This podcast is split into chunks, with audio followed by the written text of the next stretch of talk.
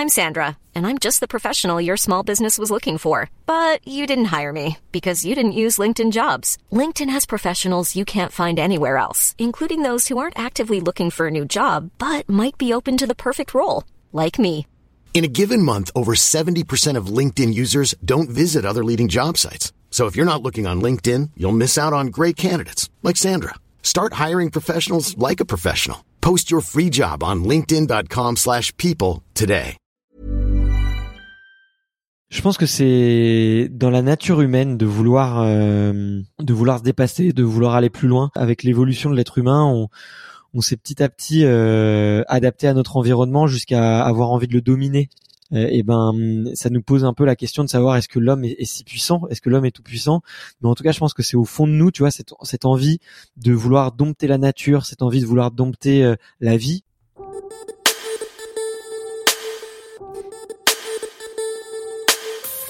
Bienvenue dans le podcast Biomécanique, le podcast qui vous aide à comprendre votre corps, à améliorer vos entraînements, à diminuer vos blessures et qui vous permet aussi de découvrir tous les secrets des sportifs et des spécialistes de leur domaine. On y parle d'entraînement, on y parle de performance, de blessures, de thérapie et tout ce qui touche de près ou de loin à la santé avec des invités exceptionnels à chaque épisode. Je m'appelle Jérôme Cazerolle, je suis ostéopathe à Montréal au Canada et j'ai l'honneur de recevoir pour ce nouvel épisode Barthélémy Feinte, qui tient aussi un podcast qui s'appelle Extraterrien et dans lequel il va à la rencontre de sportifs hors du commun.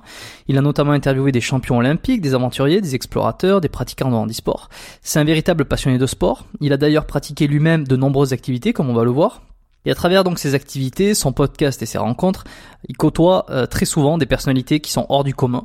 Alors ce qui a donné lieu dans cet épisode à des réflexions et des conversations autour des notions de dépassement de soi, de performance, d'excellence, comment certains athlètes incroyables atteignent des résultats extraordinaires, ils réussissent à se dépasser et repousser euh, les limites de leur corps et du corps humain, alors que nous, simples mortels, euh, parfois il nous est difficile de juste réaliser nos vraies envies, ou simplement de lutter contre la procrastination. Au cours de cet épisode, Barthélémy va nous partager ce qu'il pense être la recette pour atteindre tous ses objectifs. On a parlé aussi de nos méthodes de productivité qui nous permettent euh, d'accomplir nos objectifs, quels qu'ils soient. Qu'est-ce qui pousse des athlètes de haut niveau ou des aventuriers de l'extrême, comme Mike Horn par exemple, à toujours vouloir se dépasser et à flirter avec les limites euh, de l'impossible? Quelle est la part de la génétique et de la chance dans la réussite d'un champion? Un épisode donc qui, je l'espère, va vous inspirer et vous donner envie de vous surpasser. Pour recevoir mes emails privés, vous pouvez encore vous inscrire à la lettre biomécanique. Vous recevrez chaque nouvel épisode du podcast euh, tout fraîchement sorti directement dans votre boîte mail avec euh, à chaque fois les liens euh, pour accéder à l'épisode sur, chaque plateforme. J'envoie aussi une fois par mois la lettre biomécanique dans laquelle je vous donne des techniques, des astuces pour améliorer votre santé au quotidien, des méthodes pour améliorer vos entraînements, euh, pour qu'ils soient plus, de plus en plus efficaces, et des moyens de combattre et de faire disparaître toute douleur ou blessure que vous pouvez expérimenter, euh, ou pour éviter que vous en expérimentiez euh, davantage. Vous avez la page en premier lien dans les notes euh, de l'épisode si vous voulez vous inscrire. Sans plus tarder, voici ma super conversation avec Barthélemy, l'extraterrien, et je vous retrouve pour une conclusion à la fin de cet épisode. Je voulais commencer euh, sur sur ça. Euh, alors je me suis rendu compte, moi, j'écoutais ton podcast. j'écoutais pas encore ton podcast lorsque j'ai démarré le mien, et j'avais fait déjà peut-être quelques quelques dizaines d'épisodes.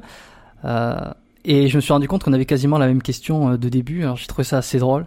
Euh, je la formule pas exactement pareil, mais pour le coup aujourd'hui je vais te poser la question comme euh, toi tu la poses à, tes auditeurs. Je trouve ça sympa. Est-ce que tu te souviens toi de ton premier souvenir de sport? Et, et qu'est-ce que qu'est-ce que t'en as retenu euh, bah écoute, la première fois que je suis rentré dans une salle de, de fitness, euh, je me souviens très bien, c'était en, en banlieue parisienne à Fontenay-sous-Bois, je crois que je venais d'avoir 18 ans et ça venait d'ouvrir, c'était une, une grosse chaîne euh, qui est assez euh, assez connue maintenant en France euh, et parce qu'ils ont ils ont pas mal démocratisé le low cost. Et il y avait des, des sessions gratuites d'essai et j'avais pas mal de de copains qui habitaient juste à côté et qui s'est déchaîné à la muscu et du coup j'y étais allé j'avais fait tout j'avais fait du, du squat du du, du, du soulevé de terre, du développé couché, des tractions. Euh, C'était parti un peu dans tous les sens et, euh, et je j'avais fait n'importe quoi, hein, vraiment euh, n'importe quoi. Et après, euh, j'ai mis beaucoup de temps avant d'y retourner. Euh, et j'ai dû y retourner, je pense, c'était en 2013-2014. Et là, je, quand je, quand j'y suis retourné, j'étais beaucoup plus encadré. J'étais passé euh, par une, une, petite, une, petite, box de CrossFit avant. je m'étais beaucoup plus informé sur la technique. les méthodes de, les méthodes d'entraînement.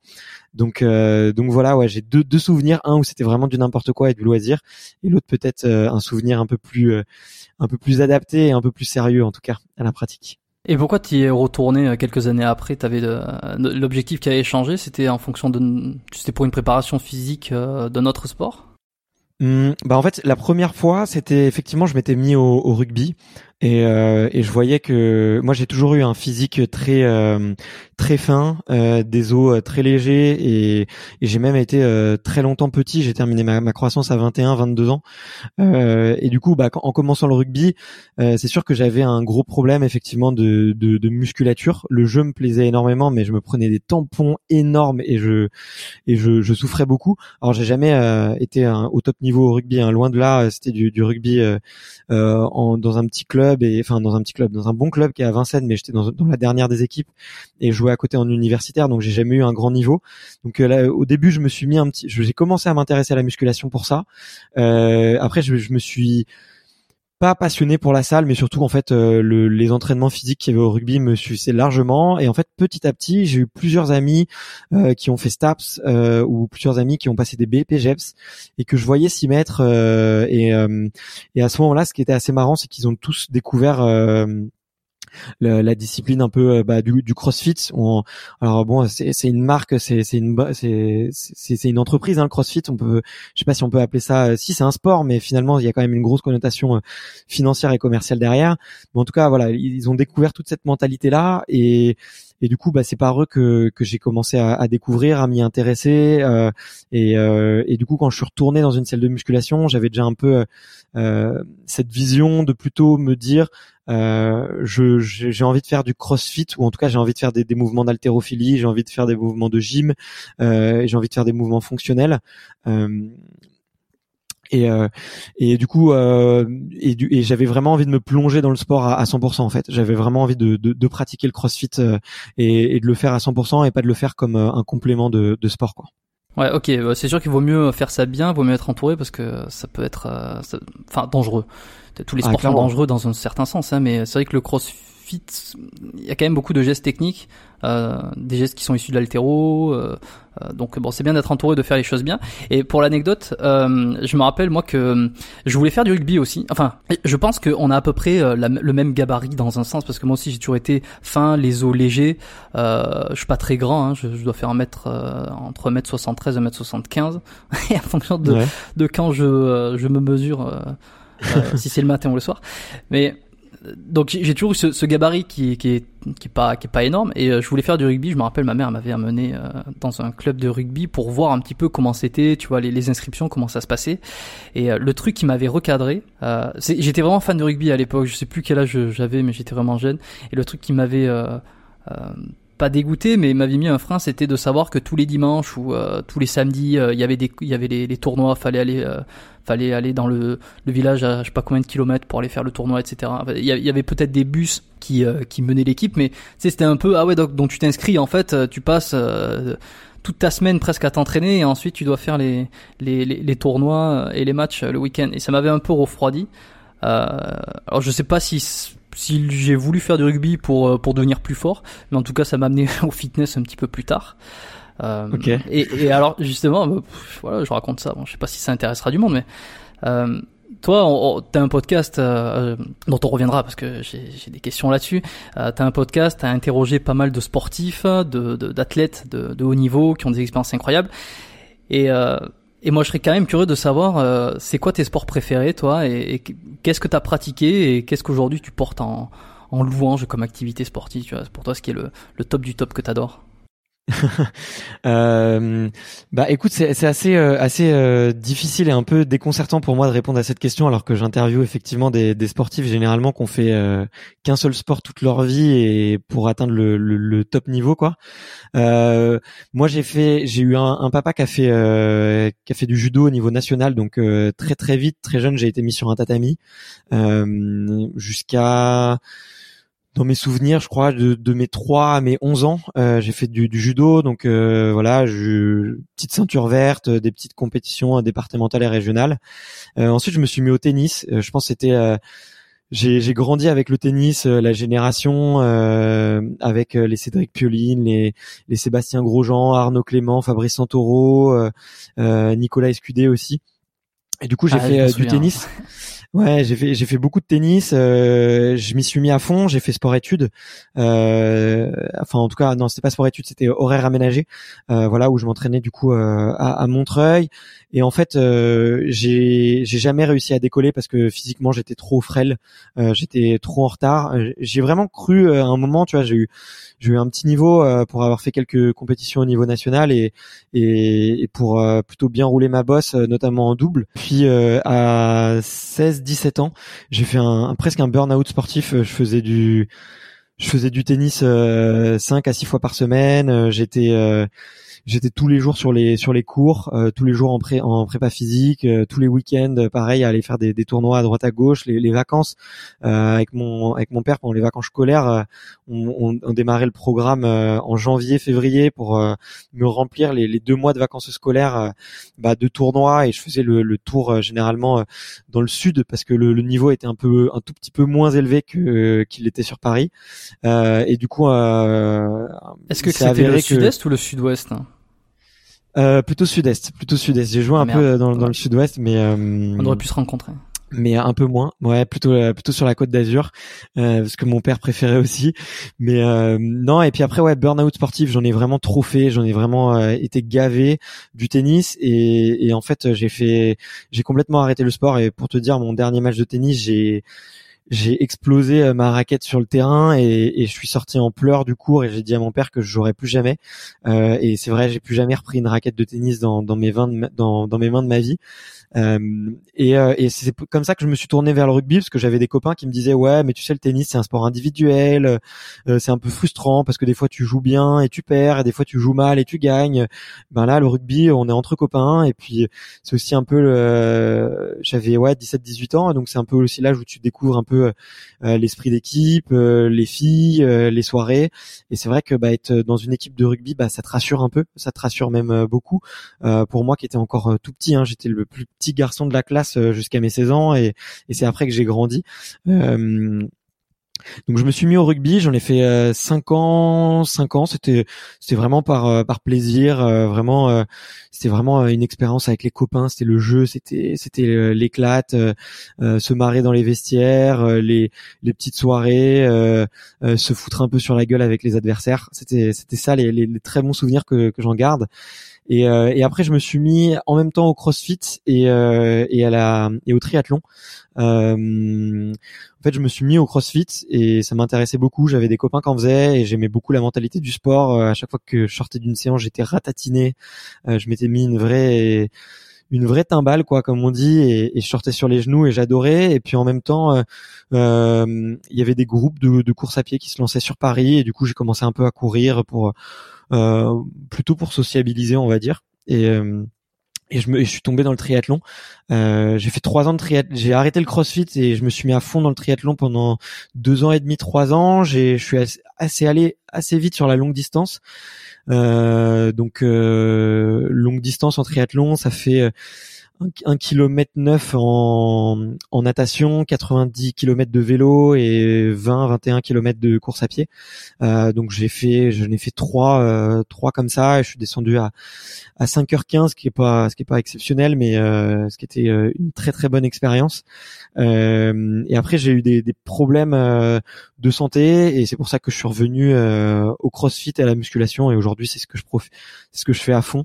En ce moment je me, je m'intéresse pas mal aux méthodes de bodybuilding, mais euh, mais voilà, je me dope pas, euh, je prends pas de produits, donc j'ai pas j'ai pas une grande ambition par rapport à ça, mais euh, j'ai un peu l'aspect euh, mécanique des choses euh, qui m'intéresse beaucoup, donc euh, euh, c'est pour ça que je suis vraiment très content d'être là et de pouvoir un peu en parler avec toi euh, parce que tu fais du, du super contenu et, et c'est une super source d'information, donc euh, bravo euh, pour ce que tu fais d'ailleurs. Ah, Mais écoute, je te remercie. Euh, et, bon, et moi aussi j'adore ce que tu fais. Et euh, d'ailleurs pour info, bah, tu parles de musculation, euh, de bodybuilding. T'as fait un épisode euh, avec euh, Rudy Koya. T'as également participé à son podcast Super Physique euh, podcast. Lors d'un épisode. Euh, Rudy Koda que j'ai reçu dans ce podcast dans les premiers épisodes, hein, si les gens sont, sont, intéressés, ils peuvent aller écouter l'épisode que j'ai fait, ils peuvent aller écouter l'épisode que tu as fait aussi, euh, qui est euh, qui est hyper intéressant. Donc ouais, bah on voit quand même que tu as pratiqué beaucoup, beaucoup. Aujourd'hui, bon, t'en viens sur des sports un peu plus euh, person enfin personnels, euh, individuels. T'es revenu sur CrossFit, muscu, choses un peu plus individuelles. et moi, je me demandais, puis c'était ce que j'avais marqué, hein, est-ce que tu as eu à un moment donné euh, vraiment une ambition de devenir euh, professionnel? Peut-être dans le, le triathlon, j'ai l'impression que c'est là où tu as quand même mis beaucoup de d'efforts. Ouais, bah en fait, j'ai toujours eu, euh, peu importe ce que je fais, que ce soit professionnel, sportif ou personnel, j'essaye de le faire à fond. Euh, donc j'ai toujours eu un, fort esprit de compétition et j'ai toujours eu euh, envie de de me dépasser et j'ai toujours eu envie de, de repousser un peu mes limites. Euh, je pense que l'ambition, la première ambition, on va dire professionnelle ou du haut niveau, je l'ai eu dans le tennis euh, parce que je bah voilà, je m'entraînais avec des joueurs qui étaient au top niveau et qui qui pour certains voilà, on, sont aujourd'hui dans, dans le top 1000 mondial. Alors c'est peut-être pas ce qu'on voit à la télé à Roland Garros, quoique on en voit certains à Roland Garros, mais mais euh, mais tu vois, c'est là que l'ambition un peu est née et le plaisir de, de vouloir goûter au niveau est né. Euh, après, bon, moi, je me suis vite rendu compte que ce serait pas possible. Dans le triathlon, je l'ai mis, j'ai mis beaucoup d'énergie dessus. Euh, j'ai mis beaucoup d'énergie. Puis, en fait, c'était aussi un moment où je pense que euh, je, enfin, plutôt j'avais toujours des entraîneurs en fait. Que ce soit dans le judo dans le tennis dans le rugby j'avais toujours un entraîneur quelqu'un qui te dicte ce que tu fais et tu l'écoutes t'appliques et tu vois. Et là dans le triathlon c'était un peu l'inverse. J'étais tout seul donc euh, j'ai dû énormément apprendre. Déjà il y a trois sports, donc euh, tu dois apprendre sur trois sports. Donc tu te documentes énormément, tu, regardes beaucoup de contenu, euh, tu t'intéresses aussi énormément au matériel parce que le matériel c'est quand même euh, une, on va dire un, pilier dans le triathlon, hein, notamment à cause du, de la partie vélo et du cyclisme tu es obligé d'avoir un, super matériel et puis aussi à cause des, transitions euh, qui, qui sont une étape charnière dans le triathlon. Donc euh, je me suis énormément investi. Après, au niveau, euh, enfin, relativement à mon niveau, c'était, j'ai eu un niveau assez euh, assez bas. Tu vois, je, je, terminais dans les dans les top 20%, top 15%, euh, des fois un peu mieux, mais j'ai jamais réussi à, à, à passer ce palier-là.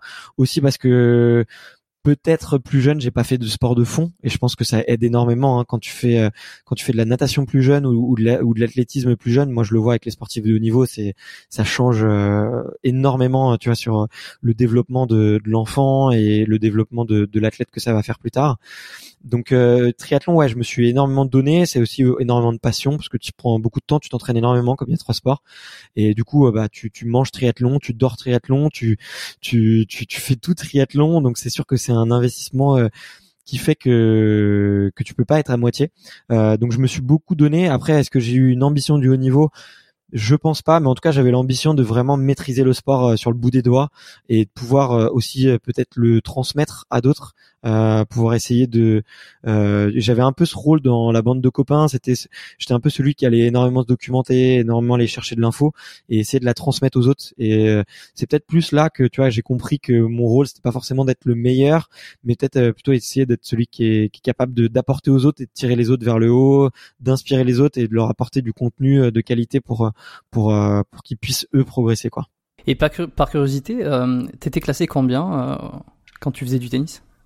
Euh, bah, je suis monté au niveau euh, euh, bah, la dernière la dernière année où j'ai où j'ai pratiqué j'étais 15-2 euh, je devais valider du coup 15 euh, et en et en double j'ai été classé 4-6 donc j'étais un peu un peu meilleur en double ouais ouais ouais 4-6 ça commence à avoir un sacré niveau même 15-2 mon maximum de classement j'étais j'avais été 15-3 je crois donc 15-2 15-2 ouais non ça, ça, commence vraiment à jouer et 15 15 tu passes en, en seconde série euh, ouais, exactement. Ouais, ouais là, c'est un palier supplémentaire. Euh, tu joues, tu peux jouer au niveau national, pas mal de compètes, donc ouais, c'est, ça commence à être sympa. Ouais. Ouais. Moi, je suis assez, euh, on va dire, stupéfait par les athlètes de triathlon. Je, je connais pas bien et j'en ai pas interviewé beaucoup. J'ai pas eu de trop de contact avec des personnes qui faisaient du triathlon. On va dire que tu es la première personne aujourd'hui qui, qui s'est investie dans cette activité avec qui je discute là. Euh, enfin en dehors des, des, des patients euh, que j'ai eu en consultation, ça m'arrivait d'avoir une ou deux fois des personnes qui faisaient du triathlon sérieusement. Moi, je trouve ça dingue parce que, euh, comme tu disais, hein, trois fois plus de, de sport, enfin trois sports, donc trois fois plus d'efforts, euh, d'énergie à fournir et trois fois plus de compétences à développer dans un sens. Je trouve ça ouf. Et puis c'est, ça se joue beaucoup avec la tête et ça m'intéresse moi tout ce qui se passe dans la tête aussi parce que toi, tu t'es passionné pour ce sport donc tous ces sports, euh, le triathlon, tu te passionnes, tu disais que c'est pour euh, pour de, pour transmettre un petit peu, essayer de euh, d'apporter aux autres de quoi devenir meilleur. et c'est quoi qui te passionne exactement dans les athlètes de haut niveau, dans les sportifs qui se dépassent, ou les sportifs de l'extrême d'ailleurs, puisque tu en as eu quelques-uns sur ta, ta propre émission de podcast. C'est quoi qui c'est quoi qui t'anime, te, qui te rend, je sais pas comment on pourrait dire ça, un peu euh, bah, passionné tout simplement, passionné de ces gens-là qui vont franchir des limites. Ouais, bah tu fais bien de dire le mot passionné, quoi. C'est vraiment ça. Euh, bah, je me suis passionné euh, pour le sport en général. Je pense que je fais partie des gens. Euh, tu vois, moi, je pourrais regarder des, des émissions comme Intérieur Sport ou euh, vraiment ou des documentaires de sport. Je pourrais en regarder pendant des heures. Moi, ce qui me passionne de plus en plus, c'est vraiment l'aspect mental. c'est vrai que tu vois, je me suis beaucoup, comme je suis, je suis entouré de beaucoup de hum, de, de, personnes qui ont fait euh, STAPS ou des études dans le sport et qui sont aujourd'hui préparateurs physiques, coach ou euh, même dans le domaine euh, du, du, médical et du paramédical. Euh, on va dire j'ai cette bonne culture un peu on va dire théorique, mais derrière en fait ça fait pas le, la théorie, la théorie sur l'entraînement, la théorie sur la génétique, ça fait pas les, les grands champions. Ça fait, c'est pas ça, c'est pas ça qui fait les grands champions. Ce qui fait les grands champions, c'est ce qui se passe dans leur tête. Euh, alors il y a beaucoup de il y a beaucoup de chance, on pourra en reparler, hein, euh, à la fois de la génétique et aussi la chance de ce qui t'arrive dans la vie. Mais euh, au-delà de ça, euh, quelque chose qui est hyper, qui est, qui est fondamental, c'est vraiment comment comment est-ce que eux ils arrivent à, à transformer soit une douleur, soit un, soit une passion en, en une quête d'excellence quoi. Et, et moi c'est ça qui me passionnait, c'était en fait d'aller à la rencontre de de ces gens-là, déjà un peu de les démystifier, de pouvoir me dire est-ce qu'ils sont comme moi, est-ce que est-ce qu'ils pensent, est-ce qu'ils pensent comme euh, comme le commun des mortels ou au contraire est-ce qu'ils ont une une vie euh, vraiment différente? C'est la première chose que je voulais savoir. Et ensuite euh, ouais ce qui ce qui m'intéressait c'était de de vraiment de pouvoir comprendre quels étaient le, le leur cheminement mental pour arriver au haut niveau et comment est-ce qu'ils pouvaient gérer le haut niveau. Donc que ça soit le stress, que ça soit la quantité de travail. Et tu vois, comme comme je te le disais tout à l'heure, euh, moi j'ai fait un burn-out sportif, donc euh, je me dis mais comment est-ce que ils font pour euh, s'entraîner tous les jours, euh, enchaîner des, des, des, défaites ou des victoires. C'était vraiment ça qui me qui me qui m'intéressait beaucoup. Et, et après en creusant un peu, tu vois, ce qui me ce qui me m'intéresse de plus en plus, c'est la discipline. la discipline, c'est quelque chose euh, que je que je peux avoir, mais sur lesquels je, je, pense que je suis comme tout le monde. Euh, je peux être un peu plus défaillant par moment, et je voulais un peu bah, avoir leur ficelle, savoir comment est-ce que eux ils ils, s'autodisciplinaient, comment est-ce que eux ils s'imposaient une rigueur de, de vie. Euh, après, ce qui est intéressant, c'est que bah c'est ce que je suis venu chercher dans dans, ce, dans en créant le podcast, tu vois, extraterrien, mais mais euh, pour certains, je me suis rendu compte que la discipline était beaucoup plus facile et le mental aussi était beaucoup plus facile parce que certains sportifs sont très accompagnés. Donc en fait euh, ils ont leur discipline elle est elle est carrée leur, leur quotidien il est il est complètement cadré et du coup ils, se posent pas trop de questions là. Euh, ouais et, ce qui est peut-être les, les, sportifs qui sont un peu plus intéressants ce sont ceux justement qui qui ont rien tu vois ceux qui sont dans des sports euh, ou même euh, peut-être plutôt des aventuriers des explorateurs qui doivent tout construire dans leurs mains donc ils doivent tout penser en amont ils doivent tout construire et eux en fait ils sont ils sont assez euh, assez remarquables parce qu'ils n'ont pas d'aide. Euh, alors ils s'entourent de gens hein, évidemment, mais ils sont obligés d'aller bah, d'aller euh, recruter ces gens-là, d'aller les chercher, de, de bien de bien s'entourer. et du coup cette cette discipline de construire des projets sur le long terme, parfois seul, dans lequel il te manque du financement, parfois dans lequel il te manque de la connaissance. bah, je suis assez fasciné en fait de leur capacité à, s'entourer et à aller chercher ce qu'il y a autour d'eux. Ce qui m'intéresse, ouais, euh, plus euh, autour du haut niveau, hein, c'est vraiment savoir ce qui se passe dans leur tête et comprendre un petit peu leur histoire et comprendre comment est-ce que comment est-ce que aujourd'hui ils s'arment en fait pour euh, pour être pour pour être et pour rester au top niveau, quoi.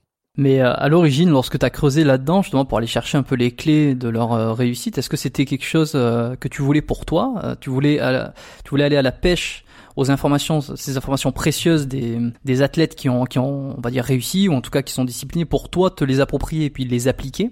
parce que euh, voilà, pour être complètement honnête, moi, je suis pareil, très intéressé par tout ce qui est performance, la discipline, le, fait de, de, se surpasser, euh, pas forcément dans tous les domaines, mais en tout cas d'aller chercher euh, le meilleur de soi, le haut niveau, à, à, son propre niveau, le haut niveau. Moi, ça m'intéresse énormément, mais pour être parfaitement transparent, c'est parce que j'ai aussi envie de m'imprégner de ces valeurs-là pour moi-même, en fait, aller chercher le plus haut de moi-même, si tu veux.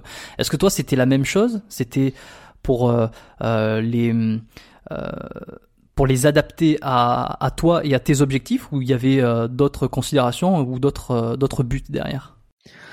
Euh, bah écoute ouais c'est une, une très bonne question. Euh, Effectivement, je voulais, je pense un petit peu comme toi, je voulais, euh, euh je voulais aller tirer leurs leur, leur conseils en fait. Je voulais aller vraiment euh, euh, presque qui, que ça soit les, sportifs de haut niveau qui me coachent pour euh, pour que je puisse en tirer des choses et pouvoir l'adapter peut-être à mon activité professionnelle ou ou l'adapter à ma vie personnelle, tu vois, mon organisation, mon mon état d'esprit. et tu vois, j'aime beaucoup J'aime beaucoup la phrase qui dit qu'on est on est la moyenne des, des personnes qu'on voit le plus souvent.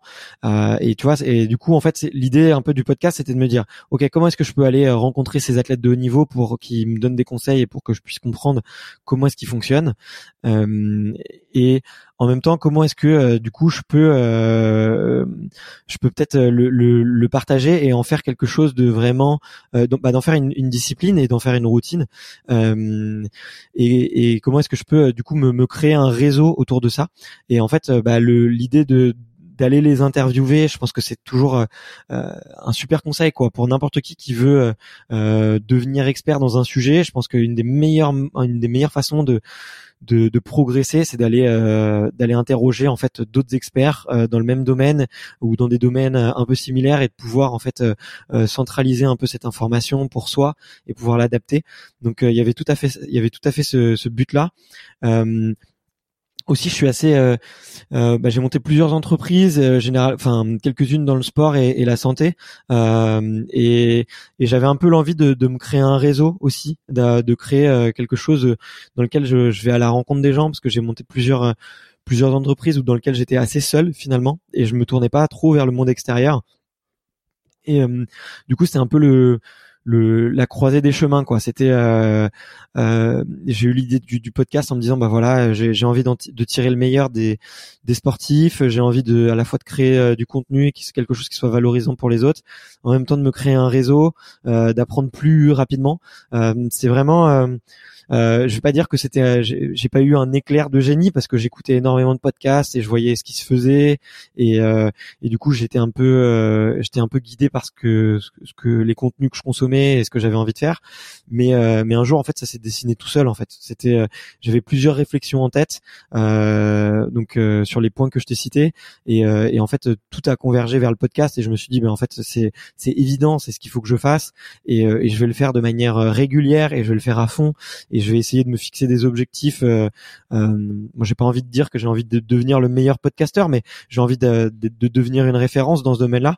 Euh, comme ça, bah, je peux directement adapter euh, ce que j'apprends des sportifs de haut niveau dans la pratique du podcast et, et, et dans d'autres domaines de ma vie, quoi. Hmm. ouais, bah, je me retrouve dans tout ce que tu racontes sur le projet podcast, puisque j'ai à peu près les mêmes raisons euh, qui m'ont poussé moi aussi à lancer euh, mon podcast biomécanique, hein, à savoir euh, réseauter dans un sens. c'est-à-dire que aller à rencontre à la rencontre de personnes qui sont motivantes, qui ont réussi dans leur domaine, aller apprendre d'eux, en même temps ben, partager du contenu, créer une audience, se faire voilà, avoir un projet qui te porte un peu, et une raison aussi supplémentaire que j'avais en tête et que je viens d'oublier. Oui, c'est le principe de c'est le principe de la formation continue. Euh, Alors, il n'y a pas que ça. Je, je, je ne je n'utilise pas que mes podcasts pour me former, on va dire, mais c'est c'est une, super bonne façon euh, pour moi aussi d'aller euh, rentrer de rentrer en contact avec des spécialistes et puis de leur poser des questions sur des, des sujets que je connais pas nécessairement. Euh, je pense là par exemple à l'haltérophilie, je pense à l'acupuncture. Euh, Euh, je pense à quoi je pourrais penser. Je, je pense à, un peu plus de, de, de choses psychologiques. J'ai enregistré un épisode qui est pas encore sorti. Euh, et c'est quand même un super moyen de te dire, ben, je vais directement passer une heure, une heure trente avec quelqu'un qui va m'apprendre des choses euh, en passant, je veux dire, sans forcément euh, euh, aller aller dans à une conférence. Enfin, tu, je vais, je peux aller à des conférences, je peux me former différemment avec des livres, avec des formations, etc. Mais c'est quand même génial d'avoir presque comme le formateur qui va qui va répondre à tes questions pendant 1h30. Donc cette idée de formation continue aussi, à personnel, je la trouve intéressante et j'imagine que tu l'as que tu la vis aussi. Tu vois, je veux dire, même si c'est pas forcément des gens qui vont t'apprendre des techniques particulières pour euh, pour ton métier, même si c'est uniquement des personnes qui partagent leur expérience et leur parcours, euh, ça reste un, modèle de formation continue dans un sens quoi. Et sur ton podcast, ben, toi tu as réalisé maintenant plus de 40 épisodes. Je recommande tous les auditeurs qui ne connaissent pas Extraterrien, qui est le nom de podcast, on l'avait pas encore euh, euh, cité jusque-là, à aller voir, à aller, aller écouter euh, des épisodes. Tu m'avais recommandé particulièrement et je, je recommande à mon tour euh, euh, les épisodes avec Raphaël Point, avec avec Torpeur, j'ai oublié son prénom. Mathieu, Mathieu Torder, Torder, ouais. Torder, pardon, Mathieu Torder, ouais, qui est qui est un super épisode. moi, ça m'a ça m'a scotché. Et donc après 40 épisodes, est-ce que avec des athlètes, on va, je, vais un petit peu reconditionner, euh, plus de 40 épisodes avec des athlètes, avec des sportifs, avec des personnalités euh, euh, extraordinaires, on va dire, on va dire, des, des sportifs de l'extrême aussi. Est-ce que tu penses que tout le monde peut réussir, tout le monde peut devenir un athlète de haut niveau Bah écoute, j'ai peut-être une, une réponse qui, qui va être un peu euh, dé déceptive pour euh, pour certains auditeurs en tout cas, mais moi j'ai pas du tout un, un discours euh, marketing un peu bullshit pour vendre à tout prix euh, des produits ou quoi que ce soit. Il faut être très honnête avec les gens. chaque sport euh, met en avant une certaine euh, morpho-anatomie, une certaine morphologie, une certaine génétique. Et je pense que euh, malheureusement, il y a une, injustice génétique tout simplement, et qui fait qu'en fonction de, de, bah, sa génétique, on va pouvoir atteindre vraiment le haut niveau dans certains sports et pas dans d'autres. Alors ça va un peu à la rencontre effectivement des discours marketing qui dit oui, euh, euh, tout le monde peut y arriver, euh, on peut, tout est dans la tête, une fois quand on quand on veut on peut, no pain no gain, enfin tout, tout ce qu'on connaît quoi. moi je vais je vais être hyper transparent pour m'être intéressé à plein de sports différents.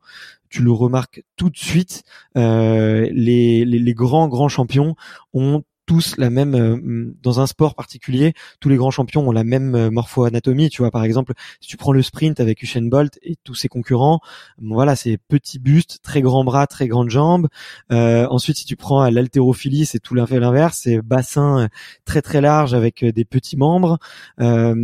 si tu regardes aussi, tu typiquement les comment dire les, les apnéistes, par exemple, tu vois, ils ont une une, une, une, une surface thoracique et une surface pulmonaire qui est, supérieur à la moyenne. Enfin, tu quand tu creuses un peu, il y a toujours euh, un petit atout génétique. Alors après, ce qui est vrai, c'est que n'importe qui peut euh, se dépasser soi-même déjà et n'importe qui peut euh, repousser ses propres limites et n'importe qui euh, peut avoir un, niveau très élevé dans une discipline je pense tu vois je pense qu'on peut tu vois j'aime bien la règle un peu des, des 10 000 heures tu vois où on se dit bah si, si pendant 10 000 heures je, je pratique une activité eh ben je peux la faire avec excellence. Est-ce que tu pourras être au top niveau? Je pense pas est-ce que tu pourras faire partie des, meilleurs mondiaux? Je, ne suis pas sûr. Mais en tout cas, voilà, si tu pratiques 10 000 heures, c'est sûr que tu seras une, référence dans ton domaine et tu l'auras, auras tellement appris que tu, seras un expert, ça c'est sûr.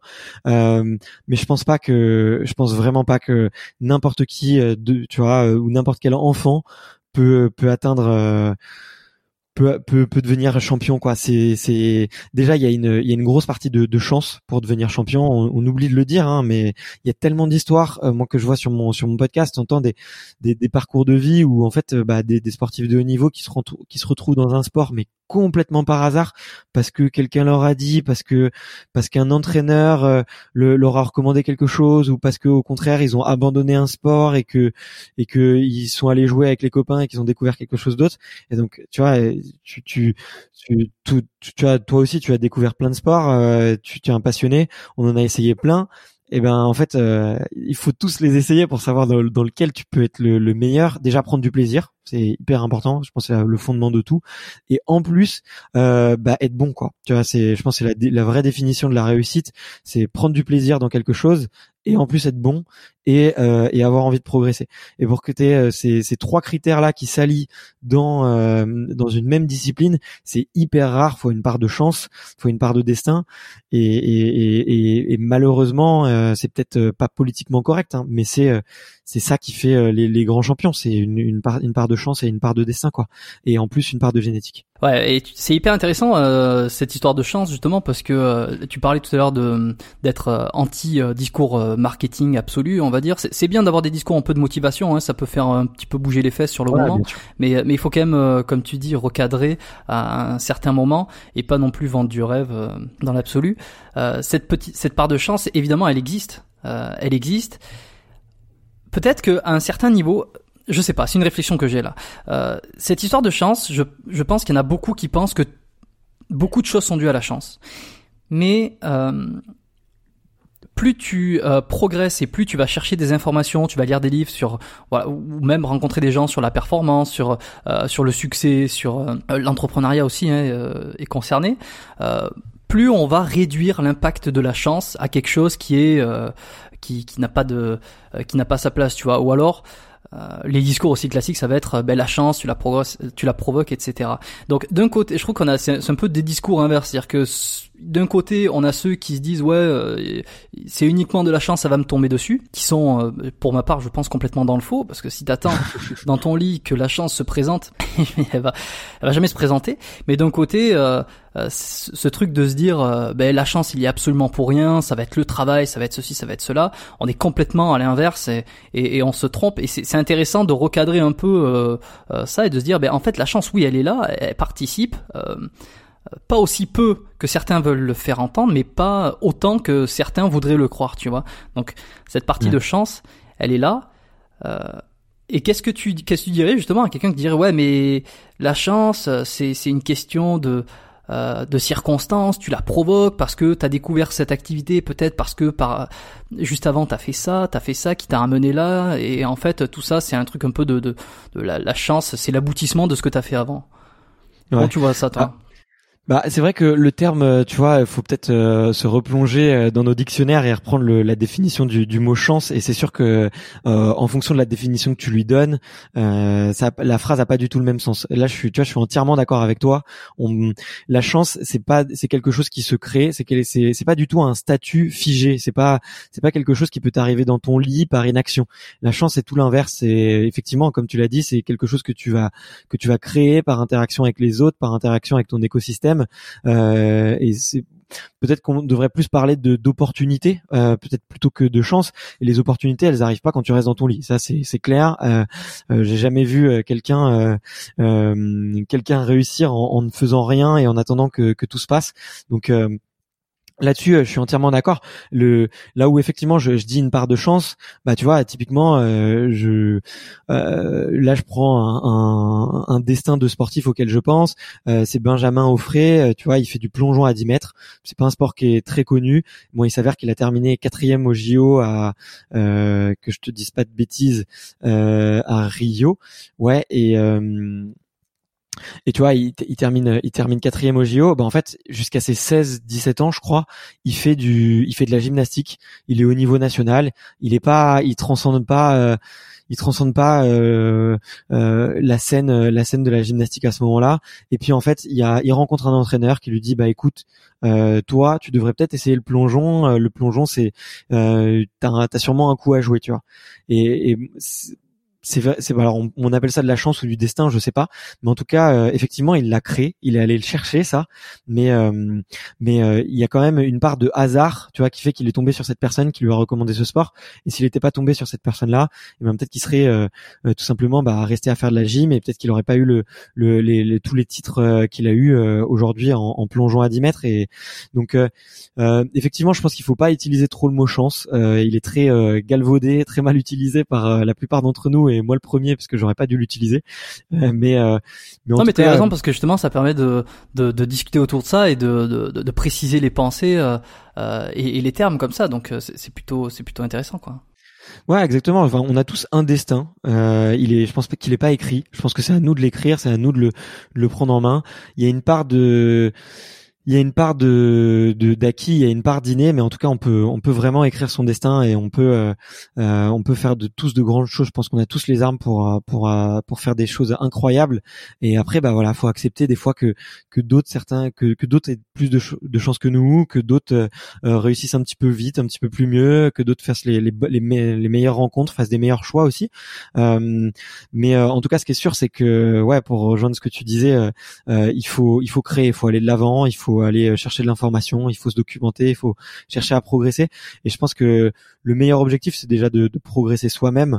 Euh, et euh, effectivement, et ça, c'est quelque chose qui se qui se construit. Et c'est pas quelque chose qui t'arrive par hasard dans, dans ton lit, quoi. Donc si si je fais un, petit résumé grossièrement, on va dire que pour avoir pour atteindre un super niveau dans dans, dans un domaine X pour chaque personne, ça va être un peu à la croisée entre la génétique qui, qui prend une, une, très grosse part de euh, de gâteau, on va dire. La génétique, le, le, plaisir, le plaisir à effectuer l'activité en question, euh, l'opportunité donc ou la chance selon euh, comment on définit le truc. la génétique, je trouve ça intéressant parce que c'est vrai que de temps en temps on peut entendre des discours un, petit peu trop généralistes sur vous pouvez vous pouvez faire tout ce que vous voulez quand tu veux tu peux ce genre de choses euh, pour reprendre euh, de, Lavier avec euh, une de ses phrases qui est quand tu veux tu peux sauf quand tu peux pas. Eh ben je trouve ça assez marrant, c'est extrêmement simpliste dit comme ça mais quand tu tu tu réfléchis à cette phrase, tu dis effectivement quand tu veux tu peux mais quand tu peux pas, sauf quand tu peux pas. Et il y a des fois, ben, tu tu vas pas pouvoir malgré malgré tous tes efforts et et parce que ta génétique, parce que euh, ton, ton, ta morphonatomie, hein, par exemple, comment t'es fait, comment la taille que tu fais, la taille de ta, de ta cage thoracique, euh, la longueur de tes os, etc., va pas te permettre de, de pouvoir être champion euh, dans un sport particulier. Comme tu disais, quelqu'un d'hyper longiligne, il part quand même avec un sacré handicap pour pour être un champion d'haltérophilie ou un autre sport qui demande d'avoir les bras plutôt courts, on va dire. Euh, et alors une question, on parle, je suis dans la génétique là, euh, une question un peu bête peut-être, je sais pas ce que euh, tu vas me le dire hein, si c'est bête et s'il va y avoir une réponse derrière, une piste de réflexion. Est-ce que tu penses que le désir de performance, on va dire le le, cette, ce, mental à vouloir se, se, surpasser, se déchirer, tu vois. Est-ce que ça, tu penses que c'est génétique complètement ou ça peut s'acquérir Tu vois cette, cette volonté de faire? Euh, écoute, c'est une bonne question. Euh, je t'avoue que hum, quand, je regarde les, moi les sportifs de haut niveau, j'ai l'impression, alors peut-être que je me trompe, et, hum, je fais souvent une analogie un peu avec les grands entrepreneurs, les, les grands businessmen, euh, et j'ai l'impression que que généralement la performance ou l'envie de se surpasser plus fort que les autres, j'ai l'impression que soit ça part d'un énorme douleur, d'une énorme douleur, ou soit d'un d'un énorme plaisir, tu vois. J'ai l'impression que dans parmi les sportifs, il y a euh, euh il y a effectivement ceux qui qui ont euh, pris tellement de plaisir à, pratiquer ce qu'ils font tout le temps et qui sont toujours euh, bah, à la recherche en fait de plus de plaisir, plus de plaisir, plus de plaisir euh, et, et qu'ils arrivent à progresser comme ça. Et j'ai l'impression qu'il y a une autre catégorie un peu de sportifs, euh, un peu euh, un petit peu un petit peu particulière où effectivement ça, ça part plus d'une douleur, d'une souffrance personnelle, tu vois, cette envie de, de, de vouloir prouver des choses aux autres, de pouvoir prouver des choses au monde qui qui, qui, qui l'entoure. je pense qu'on est tous, franchement, on est tous capables d'aller tirer au fond de soi euh,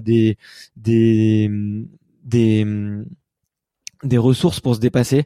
Euh, tu vois, moi c'est souvent un conseil que, que, je donne euh, pour pour les, les gens qui veulent atteindre leurs objectifs, c'est vraiment de trouver leur why. Tu vois, pourquoi est-ce qu'ils pourquoi ils font ça? Pourquoi pourquoi est-ce que tu veux pourquoi est-ce que tu veux être le meilleur euh, dans en ostéo? Pourquoi est-ce que tu veux être le meilleur euh, dans le podcast? Pourquoi est-ce que tu veux faire ça? Euh, Et je pense tu vas partir de ça. Quand tu pars de ça, tu peux arriver à des, des choses assez puissantes. Tu vois, il y a la, fameuse vidéo de de Simon Sinek, tu vois, sur le, le why, how, what, mais que j'aime beaucoup. Et, et je pense que on peut tous à l'intérieur de nous, tu vas être capable de chercher un pourquoi. Et en fait, c'est sûr que si tu trouves pas ton pourquoi, si tu sais pas, euh, si tu te dis ouais demain je vais me mettre à la muscu et que tu sais pas pourquoi tu te mets à la muscu, et eh ben t'iras jamais, t'iras jamais très loin en fait. Je pense que si tu si tu sais pas pourquoi tu le fais et si tu sais pas euh, à l'intérieur de toi ce qui te prend au trip et ce qui te motive, euh, c'est c'est beaucoup plus compliqué euh, de d'atteindre l'excellence. Euh, je vais peut-être pas utiliser la le mot performance, mais plutôt l'excellence déjà vis-à-vis de soi-même. Euh, si t'as pas une une envie profonde, tu vois, d'y arriver ou une motivation profonde d'y arriver quoi. Donc euh, c'est ça qui est le plus intéressant, je pense, c'est d'aller chercher au fond de soi euh, qu'est-ce qui vraiment qu'est-ce qui nous motive et qu'est-ce qui euh, qu'est-ce qui, ouais qu'est-ce qui va driver euh, notre vie et notre ambition quoi. Ouais, un espèce de, de moteur euh, qui te qui te pousse qui te pousse à vouloir faire la, le truc en question. je crois qu'il y avait un bouquin qui était euh, qui était le why ou quelque chose comme ça qui, qui te permettait peut-être d'aller chercher au fond de toi le, pourquoi tu voulais faire telle chose ou aller aller au contraire chercher la, la raison pour pouvoir te dépasser. Je suis pas sûr de ce que j'avance mais euh, ça, je pense que ça doit exister. Il me semble que c'est le bouquin le bouquin Why de Simon Sinek ouais. Ah oui, ben voilà. Café. Voilà, voilà. C'était le, le, nom du, du bouquin. Ok. Euh, eh ben, tu vois, sur ce, sur ce surpassé comme ça, moi, en ce moment, je m'intéresse pas mal à Mike Horn. Ouais. Euh, j'en ai, j'en avais discuté avec Jérôme Quadrado euh, dans le podcast. Euh, qui est, qui est, psychologue et, du coup on, on, avait parlé un petit peu de ça, de les raisons de se dépasser. Pour ceux qui savent pas, donc Mike Horn, je rappelle, c'est un qu'on appelle un aventurier de l'extrême. Euh, qui fait des qui se lance des défis un peu fous à savoir faire le tour du monde en suivant le, la ligne de l'équateur euh, faire euh, faire le, tour du pôle arctique en suivant la, une ligne la ligne je sais pas quoi je suis en train de, de, de, lire un de ses bouquins en ce moment et moi je trouve ça je trouve ça fou alors et évidemment, c'est extrêmement bien raconté, c'est très émotionnel comment il raconte son euh, euh, son parcours, enfin son son trajet lorsqu'il fait ses défis, euh, lorsqu'il fait ses explorations. Et, et, et, quand même, il y a, y a des moments, il frôle la mort. Euh, il, en a conscience. Il sait par exemple à un moment donné qu'il va marcher pendant je sais pas combien de milliers de kilomètres sur la banquise, qu'il va faire moins 40 degrés, euh, qu'il a de grandes chances d'y rester, de perdre ses doigts, enfin de, tout ce que tu veux, euh, que ça va être fou, qu'il va croiser des ours, etc. Et même des, parce que là j'en suis à un passage où même des, des Inuits en fait lui disent, ben en fait il y a de grandes chances que tu que tu meurs quoi, parce qu'il fait nuit, il va faire nuit quasiment tout le temps et c'est des températures extrêmes auxquelles l'humain n'est ne, normalement n'est pas censé euh, survivre. Euh, bon, il a, il tout ce qu'il faut, c'est hyper bien préparé. Mais tu dis, ce mec-là, il a quand même euh, une volonté de faire son truc qui est assez dingue. je sais pas si toi tu t'es déjà, enfin, oui, tu t'es déjà posé la question, mais pourquoi tu penses que ce mec-là fait fait tout ça, quoi? Je veux pour quelle raison? Pourquoi se surpasser, aller vouloir frôler la mort quasiment, quoi? Euh, c'est ouais, c'est une question compliquée. Tu vois, moi j'ai pas lu son, son livre encore, mais euh, mais tu vois, je, il est dans ma bibliothèque en plus, donc j'ai, j'ai honte. Je devrais, euh, je, vais, je vais, je vais me jeter dessus parce que c'est vrai que c'est une, c'est une référence ce bouquin. Euh, on, m'en parle plusieurs fois. Il faut absolument que je le lise. Ah ouais, je, te conseille, je te conseille Latitude Zéro, donc qui est, qui est vraiment euh, qui est excellent parce qu'il fait le, tour du monde, il traverse euh, les, les, quatre océans, il traverse la jungle de l'Amazonie tout seul à pied, il, tra il traverse l'Afrique, c'est incroyable. Celui que je lis en ce moment, c'est l'expédition Arctos. le livre, je sais, je sais plus le nom. De, je crois, l'exploration. J'ai plus le nom du livre, mais c'est sur son expédition Arctos, qui est assez dingue aussi. Mais je te conseille Latitude Zéro qui est, qui est, qui est peut-être un de ses meilleurs bouquins. Euh, voilà, excuse-moi, je t'ai coupé, mais c'était juste pour préciser. C'est celui que j'ai, donc je vais, je vais le lire bientôt. Faut que je, faut que je m'y mette. Euh, mais écoute, pour répondre à ta question, euh, je pense que c'est dans la nature humaine de vouloir. Euh, de vouloir se dépasser, de vouloir aller plus loin. Euh, le livre un peu moi qui m'a révélé à ça, c'était un peu, euh, c'était le livre Sapiens, tu vois, euh, de voir bah, peu à peu comment, avec l'évolution de l'être humain, on, on s'est petit à petit euh, adapté à notre environnement jusqu'à avoir envie de le dominer, tu vois. Et Mmh, aujourd'hui, si on si on est allé aussi loin, je pense dans la domination de notre environnement et, et c'est marrant parce que tu vois là, on est en période de de de de, de virus et de confinement et du coup. Euh, et ben ça nous pose un peu la question de savoir est-ce que l'homme est, est si puissant, est-ce que l'homme est tout puissant? Mais en tout cas, je pense que c'est au fond de nous, tu vois, cette, cette envie de vouloir dompter la nature, cette envie de vouloir dompter euh, la vie aussi, tu vois. Euh, euh, pourquoi est-ce qu'on pourquoi est-ce qu'on on, dépense des millions et si ce n'est des milliards pour trouver des, des remèdes sur certaines maladies ou sur certains euh, ou certaines pathologies? Bah, je pense qu'on a ce désir en nous euh, être humain de vouloir dompter notre écosystème et de vouloir euh, peut-être être curieux et de vouloir repousser les limites. Donc ça, je pense que c'est peut-être plus un point de vue euh, macro, euh, tu vois, de, de, de, de- sur l'être humain. Je pense que ça fait partie de nous.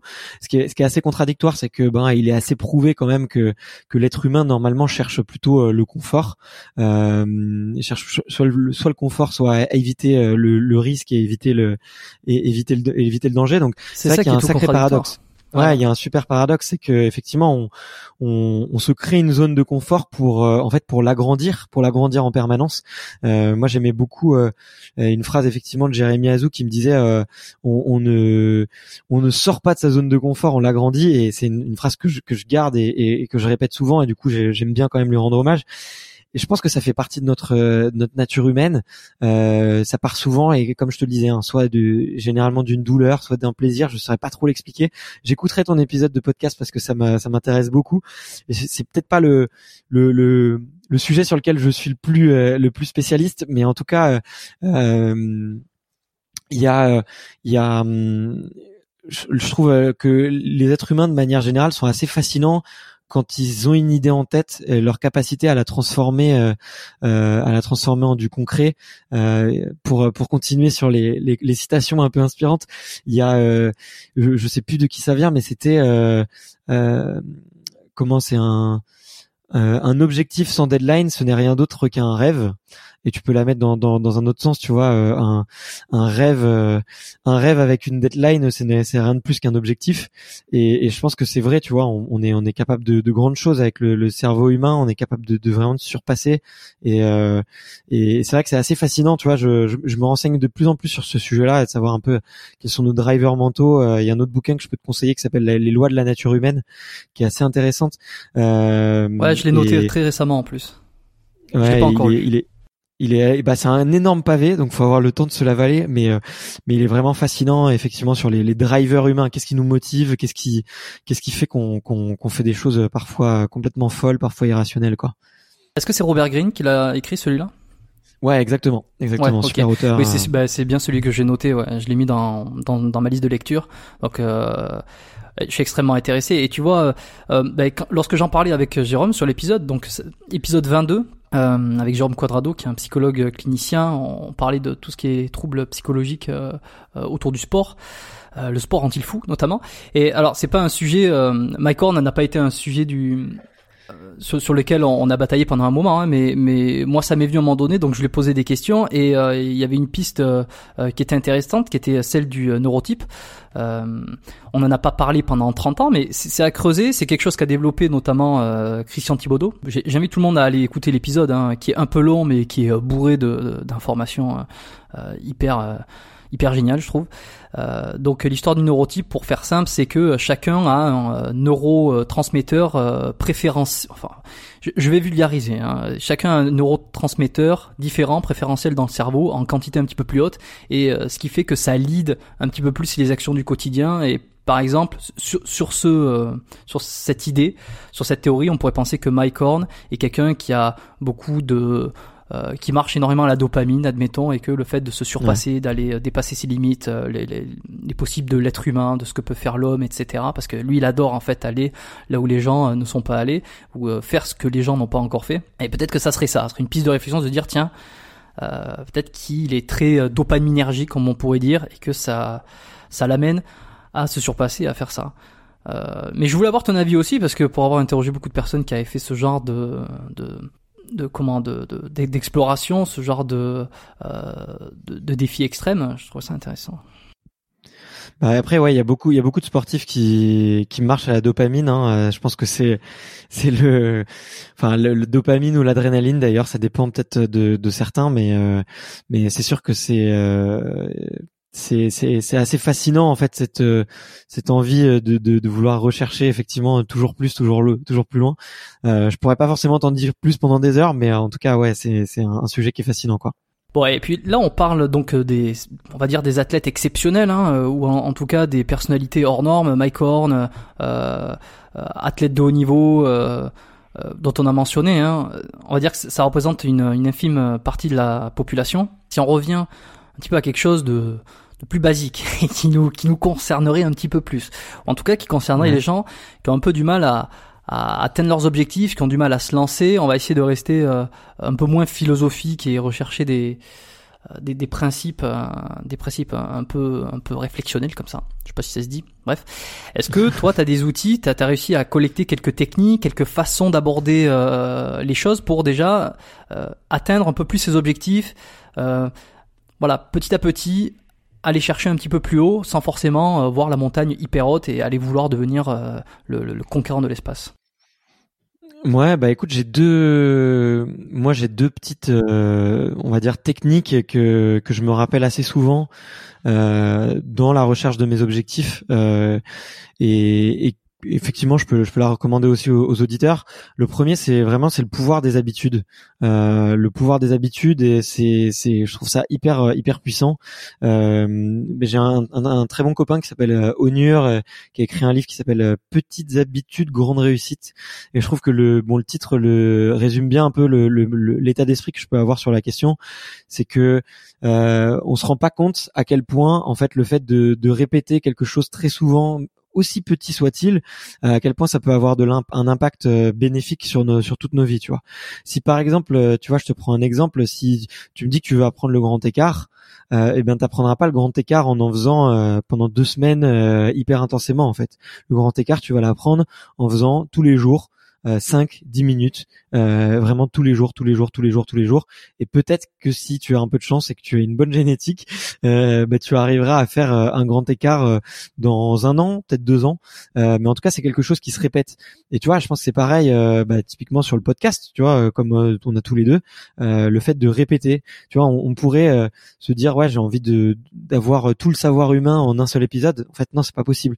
Ce qu'il faut, c'est faire plein d'épisodes et aller aller les chercher un par travailler euh, son, talent d'intervieweur, travailler euh, son introduction, travailler euh, la qualité de ses questions, travailler la qualité des, invités. Et en fait, c'est en répétant, répétant petit à petit que tu que tu deviens que tu deviens exceptionnel. Donc vraiment pour atteindre ces objectifs, voilà, faut toujours essayer de se concentrer sur quelles sont les petites habitudes que je peux mettre en place pour vraiment euh, euh, vraiment y arriver et pas forcément croire que tout va arriver d'un seul coup et au contraire croire euh, au long terme et croire à la puissance de, de, de petites actions répétées infiniment presque. Donc ça c'est c'est quelque chose que je retiens que je retiens beaucoup. Et après euh, une deuxième chose que, que moi, attends, juste avant, avant la deuxième chose, euh, parce que je rebondis très vite fait, ça me fait penser aussi au principe de, de, de Hardy qui est le, l'effet cumulé finalement. C'est ça, c'est faire des toutes petites choses au quotidien et puis à la fin de l'année, t'as fait un truc énorme, t'as, as vachement progressé.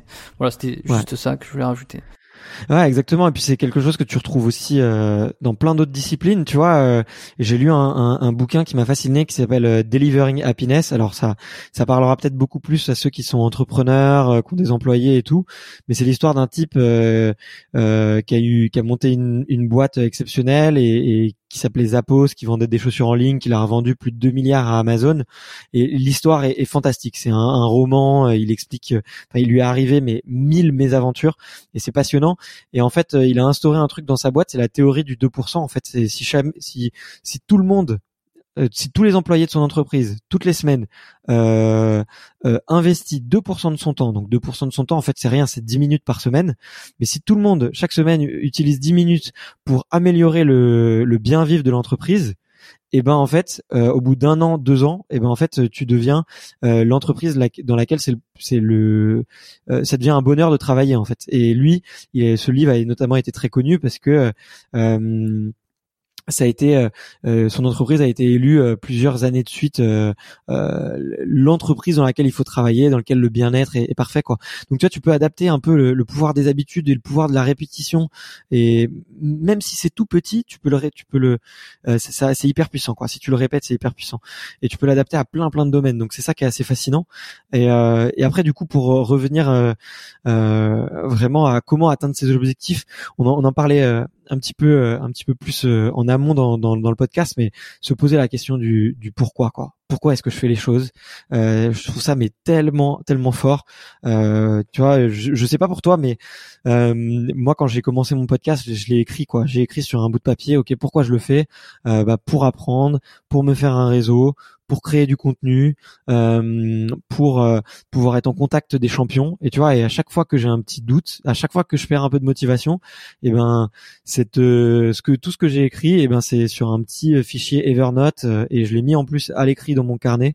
Donc je, l'ai vraiment tout le temps. et en fait, dès que j'ai un petit doute et dès que j'ai des moments un peu de où je tergiverse ou des moments où, où j'ai un peu moins le moral, et ben en fait je rouvre ces fichiers-là, je les lis et je me dis euh, mais ouais, c'est pour ça que je le fais en fait. Et quand je repense à ça, quand je repense à, l'objectif final et quand je repense à pourquoi moi je le fais, et ben euh, là ça me ça me rebooste à fond et, et ça me et c'est ça qui me qui me permet de d'y arriver et de continuer quoi. Donc euh, voilà, c'est mes deux petites deux petites astuces.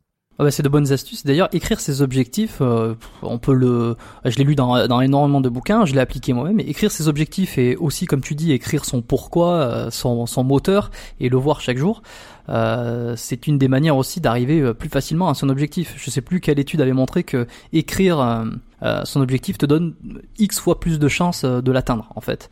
Ouais, tu t'engages. Ouais. Tu t'engages avec ouais, toi-même, donc. Donc c'est déjà un bon début de faire ça quand tu veux atteindre euh, je sais pas, quand tu veux te mettre au sport, quand tu veux atteindre euh, tel succès, que tu considères tel succès dans, telle activité, telle discipline, c'est bien de l'écrire.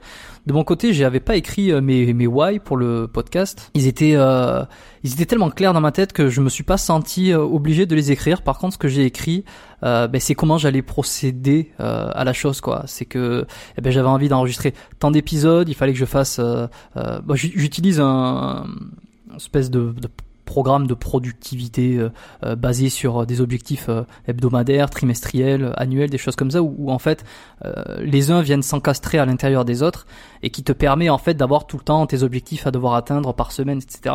Il y en a qui pourraient trouver ça hyper comment dire euh, strict tu vois trop strict mais en fait ça permet moi ça me permet une marge de liberté et puis j'aime bien fonctionner comme ça. Mais avoir ces, ces buts à atteindre régulièrement les écrire par exemple tiens à la fin de la semaine j'aimerais euh, avoir terminé ça euh, j'aimerais avoir mis en place ceci j'aimerais avoir réfléchi à cela et puis rien que le fait de cocher des fois tu vois à la fin le, dimanche soir tu dis bon ben alors qu'est-ce que savez que j'en suis moi dans mes objectifs? Ben il y a un petit kiff aussi de se dire ben j'ai coché j'ai atteint mon truc quoi. Et en fait si tu fais ça régulièrement euh, indéniablement en fait quelques trois mois plus tard, six mois plus tard, euh, tu te dis bon ben waouh, j'ai avancé sans forcément t'en rendre compte. Et et ça, ça c'est hyper personnel après d'écrire euh, d'écrire exactement son objectif, son pourquoi.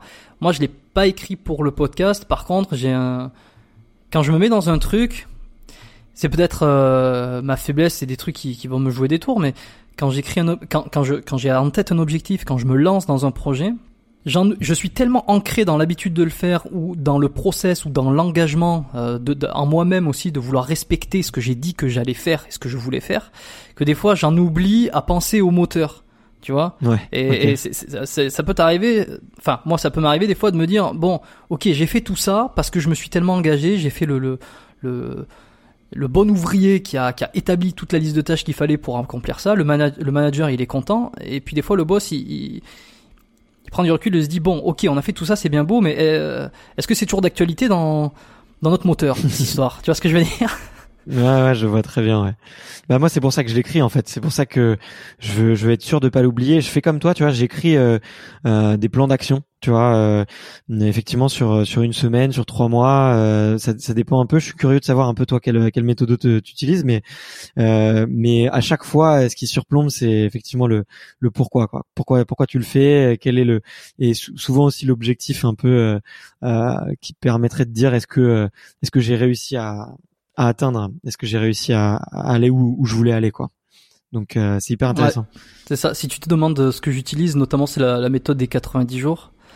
Euh, qui, est, qui, est une, qui est une méthode de, de Stan Leloup de Marketing Mania. Je pense que les gens, euh, ça fait plusieurs fois que je mentionne Stan Leloup, peut-être que la deuxième fois d'ailleurs, je devrais le mentionner euh, très souvent. C'est quelqu'un qui m'a énormément inspiré sur le côté productivité, contenu, marketing aussi, mais, mais pas marketing, parce que tu sais, c'est un terme un peu galvaudé, ça peut être un peu connoté négativement, mais marketing dans le sens où savoir présenter les choses, savoir les mettre en valeur pour, pour, pour justement euh, euh, créer cette perception de valeur, mais pas pour euh, pour pour baiser le monde, hein. je veux dire pas pour, pour pour arnaquer les gens, mais juste en fait, dire tu peux avoir quelque chose qui est intéressant, mais si tu le le, le, mets pas bien, si tu le le présentes pas bien, en fait c'est dommage parce que les gens ils, vont y passer à côté.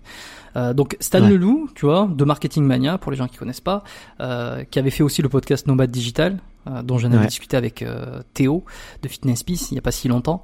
Et eh ben euh, et bien il m'a beaucoup inspiré sur tout ça. Voilà. Bon, si ça t'intéresse, euh, la méthode. il est brillantissime, euh, Stan. Hein. C'est c'est quelqu'un. C'est bon, c'est un maniaque de travail, j'ai l'impression. Mais euh, c'est tout ce qu'il fait est assez brillant. Et et écoute, je suis pas étonné que tu que tu consommes son contenu parce que c'est vrai que tu vois, tu parlais de marketing versus valeur. Euh, bah, je trouve que tu vois le, le podcast. Je sais pas pour toi, mais moi j'ai l'impression que c'est c'est bah, j'ai l'impression que c'est une martingale en fait parce que tu apportes de la valeur pour toi parce que tu rencontres des gens brillants, tu crées ton réseau, euh, tu apportes de, la valeur à tous les gens qui écoutent parce que tu essayes de, créer du contenu où les gens peuvent apprendre euh, et, et, ils peuvent en tirer des choses pour être une meilleure version d'eux-mêmes. Et en plus, tu apportes de la valeur à ton invité parce que tu lui donnes un petit espace de parole, parce que tu lui permets de construire sa pensée, que tu le mets aussi en lumière aussi, parce que euh, des fois, tu vois, les gens euh, les connaissent pas, connaissent pas leur travail. Tu vois, moi, typiquement, j'ai écouté certains de tes invités, je les connaissais pas du tout, je les ai trouvés brillants, et du coup, bah, je suis allé regarder euh, leur contenu sur Internet, je suis allé regarder ce qui un peu ce qu'ils faisaient, et, euh, et maintenant, tu vois, je, les connais, donc tu vois, ça, ça leur apporte aussi de la, de la valeur un peu à tout le monde. Donc, tu vois, je me dis, où est-ce que t'es jamais demandé ça, toi? Est-ce qu'il n'y a pas un endroit où où où la valeur est, un peu négative dans le podcast J'ai l'impression que que tout est que tout est positif pour tout le monde, quoi. Et lui, lui, il mise beaucoup là-dessus, quoi. Stan Leloup, c'est euh, comment vraiment créer de la valeur et, apporter de la valeur à ses clients et, pas chercher à leur vendre, mais vraiment euh, essayer de les aider et de construire quelque chose avec eux, quoi. Et c'est vrai que le podcast pour ça est intéressant parce qu'on se débarrasse un peu des fioritures euh, qu'on pourrait retrouver, euh, des, des, fioritures d'apparence, en tout cas visuelles, qu'on pourrait retrouver sur YouTube, sur euh, sur sur des sites, sur des blogs ou quoi, avec beaucoup de visuels. bon, si on pense si on pense au marketing un peu mauvais, tu vois, avec des choses où on va te promettre, on va te montrer des des, des voitures de luxe, des des villas exceptionnelles pour ensuite te créer des émotions te faire visualiser des choses pour te créer des émotions, pour ensuite te vendre des choses dont tu n'as pas nécessairement besoin. Euh, c'est pas un truc qu'on va forcément retrouver dans le podcast, tu vois, parce que et comme tu dis, euh, là, nous on fait des podcasts longs, donc ça dure ça dure entre une heure, une heure trente, deux heures. Euh, on va on va dans des sujets si la personne n'est pas intéressée, elle va se barrer, quoi, tu vois. Et si ça se trouve, euh, les gens qui ne sont pas nécessairement intéressés par le surpasser ses limites et, etc., etc., ils sont déjà peut-être plus là. Et ceux qui sont là, c'est ceux qui trouvent euh, intéressant la discussion et qui en, qui, en, qui se disent, ben, euh, ben, ben, je trouve ça, je trouve ça cool et et, et voilà, c'est qu'ils y trouvent assez de valeur. Donc au final, euh, un podcast intéressant qui est écouté, ben, c'est un podcast qui forcément apporte de la valeur dans un sens. Et, ouais, et justement, est-ce que toi, tu as des podcasts euh, que tu écoutes régulièrement, des choses qui te, des émissions que tu adores, que tu recommandes? Euh, oula, je peux, ouais, je peux, ben, je peux t'en citer plein, comme si après tu, tu, tu piqueras un peu à droite à gauche en fonction de, de ce que tu veux. Euh, moi, je suis tombé dans le podcast par la voie du, du business. Hein. Euh, au début, euh, c'est vrai que c'était un format qui était très, euh, effectivement, très orienté sur les, sur la transmission de savoir. Et du coup, bah là où la transmission de savoir est la plus pertinente, c'est côté business. Donc le premier que j'ai écouté, c'était euh, comme je te disais, c'était Timothy Ferris, euh, voilà, qui est l'auteur de la semaine de 4 heures. Ouais. Euh, le Tim Ferris Show. Ouais, exactement, exactement. Et bon, il a, moi j'avais lu son livre effectivement quand il était sorti en français en 2012-2013, et j'avais tout de suite vu qu'il avait fait un podcast que je trouvais assez brillant. Et j'écoutais, j'aime beaucoup le format audio parce que ça me permet de consommer du contenu quand je cours, euh, même maintenant quand tu quand, je, quand tu fais du vélo, quand tu fais ta muscu, quand tu euh, quand tu fais ta vaisselle. Donc c'est vraiment c'est un moment très rationnel en fait le podcast euh, où tu peux apprendre euh, tu peux apprendre pendant que tu fais autre chose pendant que tu fais euh, des, tâches qui ont moins de valeur ajoutée comme te déplacer faire la vaisselle peu importe il y en a, des dizaines. Mais du coup voilà j'ai commencé avec Tim Tim Ferry Show. Après dans dans ce qu'on fait qui ressemble beaucoup aux États-Unis, il y a Rich Roll podcast qui est vraiment vraiment super sympa que je recommande euh, aussi. Euh, après, j'ai une grosse aspiration aussi américaine, c'est Bill Simons euh, qui euh, qui fait un podcast sur le sport, euh, qui a, qui, a, récemment euh, été racheté plusieurs dizaines de millions par par Spotify. C'est d'ailleurs le, le podcast qui s'est fait racheter le plus cher, je pense. et pourtant, il parle que de sport, donc moi, ça m'inspire un peu de, de voir les, les, les, types de formats qu'ils font. Après, sur le francophone, parce que je sais que les les Français aiment quand même bien parler leur langue. Euh, écoute, moi j'aime beaucoup euh, surtout tout ce qui est entrepreneurial. Je vais te dire, il y a, euh, j'aime beaucoup Génération Do It Yourself. j'aime beaucoup aussi, ouais, Marketing Mania. J'aime beaucoup. Euh, euh, Grossmaker, euh, ouais, ça, euh, ouais, Grossmakers, qui a un podcast avec des directeurs marketing de, de start-up et comme c'était un peu ma, ma, mon expertise pendant un moment, bah, c'est ce qui m'intéressait plus. Après sur le domaine plus, euh, pour revenir un peu à nos moutons et de la santé et de de la santé et du sport. Euh, j'aime beaucoup bah, ce que fait Étienne Bulidon avec euh, et surtout la santé et, c'est, c'est hyper sympa. Et j'aime beaucoup aussi m'inspirer de formats un peu différents. Tu vois, j'écoute euh, euh, un podcast qui me qui me fait bien marrer et ça s'appelle EPO. Je sais pas si, tu connais. C'est cinq copains qui se réunissent autour d'une table et qui racontent des grands événements sportifs euh, avec beaucoup d'humour, beaucoup de décalage et, et en fait moi qui suis passionné de d'histoire du sport, eh ben c'est parfait pour me faire un peu ma, ma culture du sport. Euh, donc voilà, déjà j'en ai j'en ai cité pas mal. Euh, donc euh, donc il y a de quoi faire. Ok, ouais, bah, euh, c'est ça. Ouais, ce que tu as cité en francophone, je les écoute. et surtout la santé d'Étienne, il est extrêmement qualitatif. Si les gens ne connaissent pas encore, qu'ils aillent écouter quelques épisodes, ils verront un petit peu le. il, est, il, est, il est branché sport, enfin un petit peu moins que toi et moi peut-être.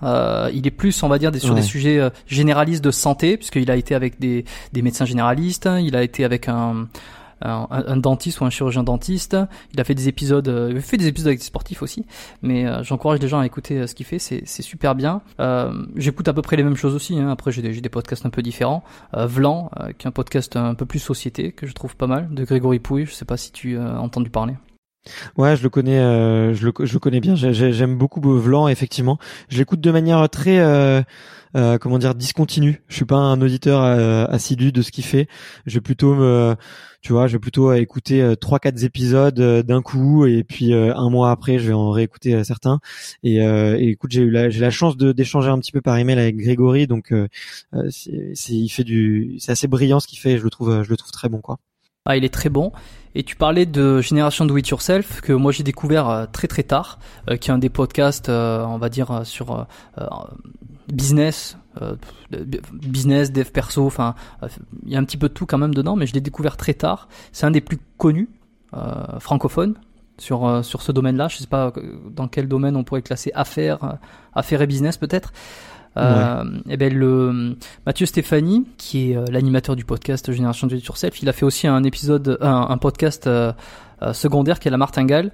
Alors je sais pas du tout si ça va intéresser les gens, si, si toi ça va si ça va t'intéresser particulièrement, euh, sur les finances personnelles, comment améliorer ses finances personnelles, comment investir, etc. Il fait des épisodes avec euh, des euh, sur différents véhicules d'investissement avec des, des, experts dans plusieurs domaines. Il a parlé de Bitcoin, il a parlé de d'investir dans, dans les arbres, il a parlé de euh, d'immobilier, plein de choses.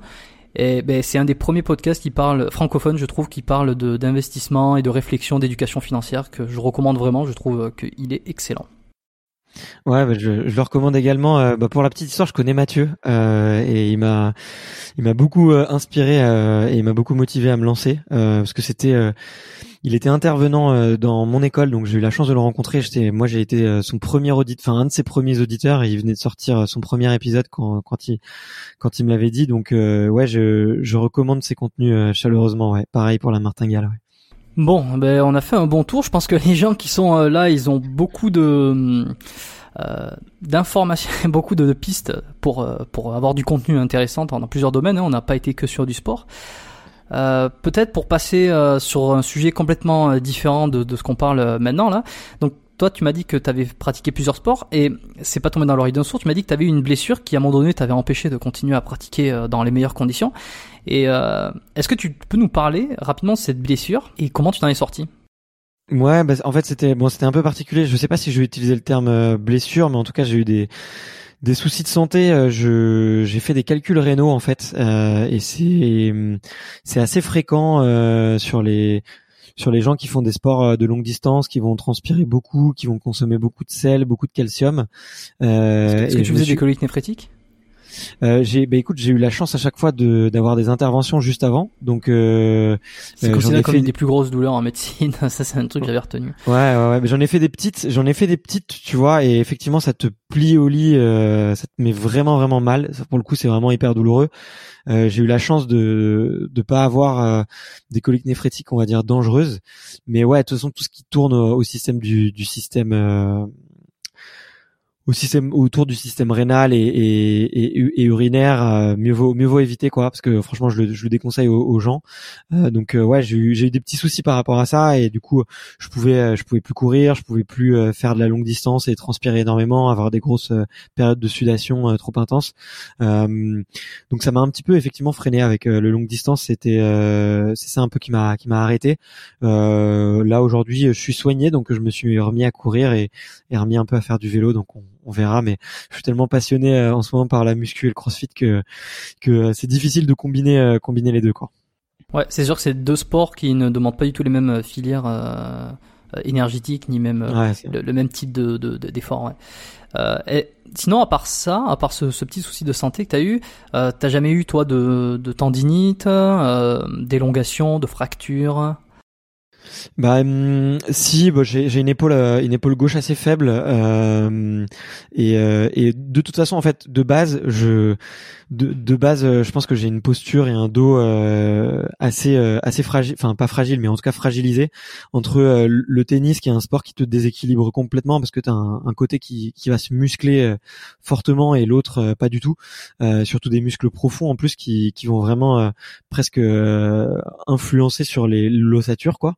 donc déjà je suis un peu tordu, tu vois, j'ai le bassin le bassin et les épaules un petit peu décalés. donc tout ce que je fais je fais beaucoup d'étirements pour euh, vraiment essayer de, compenser tout ça. Euh, beaucoup aussi, j'essaie de faire travailler beaucoup les muscles profonds, donc euh, continuer à travailler avec de l'instabilité, travailler avec du gainage, faire aussi du statodynamique par exemple. Donc euh, euh, j'essaie vraiment de, de varier euh, par rapport à ça parce que je sais que euh, avec euh, avec mes antécédents sportifs je peux pas trop forcer sur une filière en particulier. J'essaie vraiment de, de varier d'être complet. Après au niveau tendinite ouais j'ai eu mon épaule qui a, qui, a, qui a, un peu souffert pendant un moment sur tous les mouvements de, de, de poussée. Et du coup là pareil pas mal d'étirements. Et après un des aussi une des, des choses que que, que j'ai pas mal modifié, c'est j'ai essayé d'avoir une, une, alimentation beaucoup plus euh, alcaline que qu'avant, euh, parce que j'avais lu en fait que avoir une alimentation euh, assez acide, euh, donc euh, tout ce qui est protéines animales, tout ce qui est aussi céréales et notamment à partir du blé, que ça pouvait avoir un, un effet assez acide sur le corps et que ça avait une influence euh, assez forte sur euh, tout ce qui était tendinite. Et, euh, et écoute, figure-toi que voilà, je me suis fait, je suis devenu vegan pendant quelques mois et c'est c'est fortement parti. Euh, ça me ça a même disparu en fait complètement. Euh, donc là aujourd'hui, voilà, j'essaye de de maîtriser mon alimentation euh, pour pour faire un petit peu attention à, à ce genre de, de petits pépins. Alors je sais je sais pas, c'est toi qui vas me dire, hein, c'est toi le spécialiste, si ça a un impact aussi colossal ou si c'est plutôt l'effet placebo en tout cas euh, le fait que vraiment je, je, change mon alimentation ça avait eu euh, ça avait eu alors dans euh, la série de d'auto-traitement que je me faisais ça avait ça avait plutôt bien fonctionné quoi.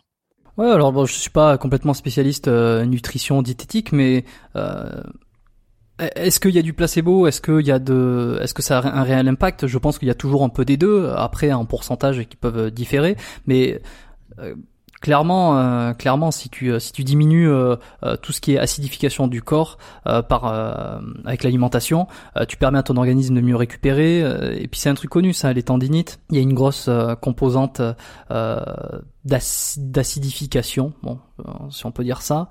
Donc l'origine de tout, enfin l'origine de, de, des, des, aliments acidifiants c'est ça qu'il faut, euh, faut faire attention des fois. Ça, ça, peut être confondu entre un élément acide et acidifiant. Par exemple, le citron est acide. c'est-à-dire quand tu le manges, c'est un, un, truc acide, mais par contre, euh, acide, par contre, il est acidifiant. C'est-à-dire que pour ton organisme, il va, il va alcaliniser, il va alcaliniser, il va basifier.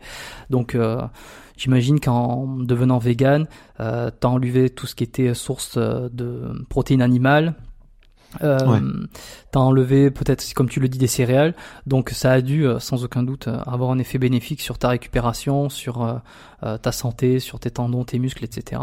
Bon, je pense que je pense qu'il n'y a pas besoin forcément de d'aller chercher des études précises pour pour pour en avoir conscience. Tu l'as expérimenté toi-même voilà, quand tu manges beaucoup de légumes, beaucoup de fruits, euh, quand tu diminues peut-être un peu l'apport de viande euh, par excès, euh, si, si t'as pas forcément envie de devenir vegan, effectivement, tu ne peux que t'emporter mieux de toute façon.